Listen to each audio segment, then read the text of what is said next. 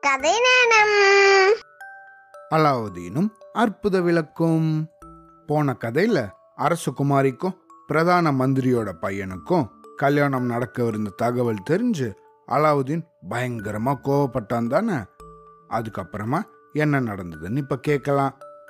அரசகுமாரி அலாவுதீனை பார்த்து பயந்த உடனே பயப்படாத நான் தான் உண்மையான மணமகன். உன்னை கல்யாணம் செஞ்சு வைக்கிறதாக உன்னோட அப்பா என் அம்மாக்கு வாக்குறுதி கொடுத்துருக்காரு. அதுக்கு நடுவில் தான் இந்த பிரதான மந்திரி சதி செஞ்சு இந்த திருமணத்தை ஏற்பாடு செஞ்சிருக்கான் அப்படின்னு சொன்னான் அலாவுதீன். அடுத்த நாள் பொழுதும் விடிஞ்சுது.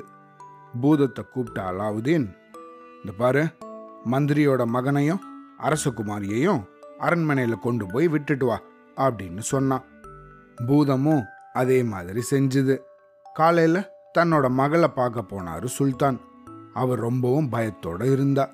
என்ன நடந்துச்சு? ஏன் இப்படி பயமோட இருக்க? அப்படின்னு தன்னோட மகளை கேட்டாரு சுல்தான். ஆனா அவ எதுவுமே சொல்லாம பயந்து நடுங்கினபடியே இருந்தா. அன்னைக்கு பொழுது அப்படியே போச்சு. அலாவுதீன் திருப்பியும் பூதத்துக்கு உத்தரவு போட்டான். அன்னைக்கு ராத்திரியும் பூதம் அரசகுமாரியையும் அந்த மந்திரியோட மகனையும் அலாவுதீனோட வீட்டுக்கு தூக்கிண்டு போச்சு. அவங்க ரெண்டு பேரும் வந்ததும் அலாவுதீன் பூதத்தை பார்த்து இந்த பார் இந்த மந்திரி குமாரனை இன்னைக்கு ராத்திரி முழுக்க தெருவில் நிற்கவை அப்படின்னு சொன்னான். பூதமும் அதே மாதிரி செஞ்சுது. ராத்திரி முழுக்க பனியில் நடுங்கின்னு இருந்தான் அந்த மந்திரியோட மகன். குளிர் தாங்க முடியாம ரொம்ப அவதிப்பட்டான். அடுத்த நாள் கார்த்தால திருப்பியும் ரெண்டு பேரையும் கொண்டு போய் அரண்மனையில் விட்டுச்சு பூதம்.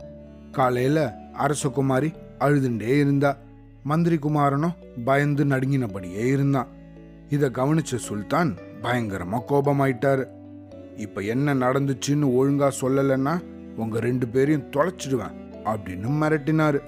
அரசகுமாரி அழுதபடியே நடந்த விவரங்களை எல்லாம் சொன்னான் அந்த மந்திரி குமாரனும் சுல்தானோட காலில் விழுந்து எனக்கு இந்த கல்யாணமே வேண்டாம் எனக்கு ஒரே பயமா இருக்கு அப்படின்னு அழ ஆரம்பிச்சிட்டான். உடனே சுல்தான் வேற வழி இல்லாமல் அந்த திருமண ஏற்பாடை நிறுத்தினார். இதுக்கு நடுவில் சுல்தான் ஏற்கனவே அலாவுதீனோட அம்மாக்கு சொல்லியிருந்த அந்த மூணு மாத கெடு முடிஞ்சுது. உடனே அலாவுதீனோட அம்மாவும் சுல்தானை வந்து சந்திச்சாங்க.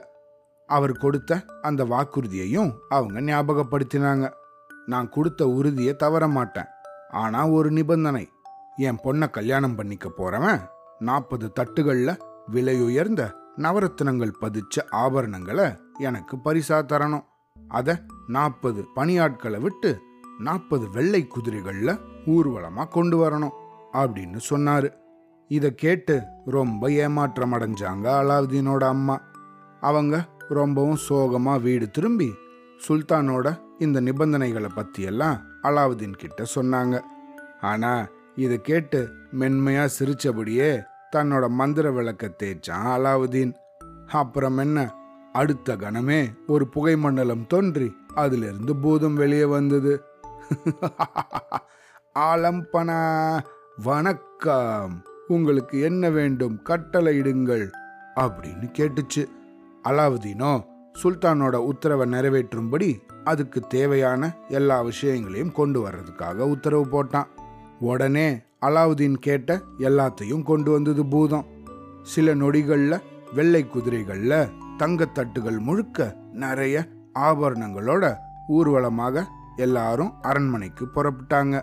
இதை பார்த்த நாட்டு மக்கள் யாரோ ஒரு பெரிய நாட்டோட மாமன்னர் தான் ஊர்வலம் போறாங்க அப்படின்னு நினைச்சாங்க. தங்கத்தட்டுகள் முழுக்க நிறைய நவரத்தினங்களை கொண்டு போய் சுல்தான் முன்னாடி வச்சு எல்லாரும் வணங்கி நின்னாங்க. இத பார்த்து அப்படியே வியந்து போயிட்டார் சுல்தான். இவ்வளவு பொருட்களை எனக்கு பரிசா கொடுக்க திறனுள்ளவன் கண்டிப்பா பெரிய மாமன்னரா தான் இருக்கணும் அப்படின்னு நினைச்சாரு. உடனே அலாவுதீனோட அம்மா கிட்ட இன்னிக்கே திருமணத்தை வச்சுக்கலாம் மாப்பிள்ளைய கூட்டிட்டு வாங்க அப்படின்னு சொன்னாரு. இந்த மகிழ்ச்சியான செய்திய அலாவுதீன் கிட்ட சொன்னாங்க அவனோட அம்மா. ஆனா அவனோ அவசரப்படாதீங்கம்மா இன்னும் கொஞ்சம் வேலை பாக்கி இருக்கு அப்படின்னு சொல்லிட்டு திருப்பியும் அந்த பூதத்தை கூப்பிட்டான்.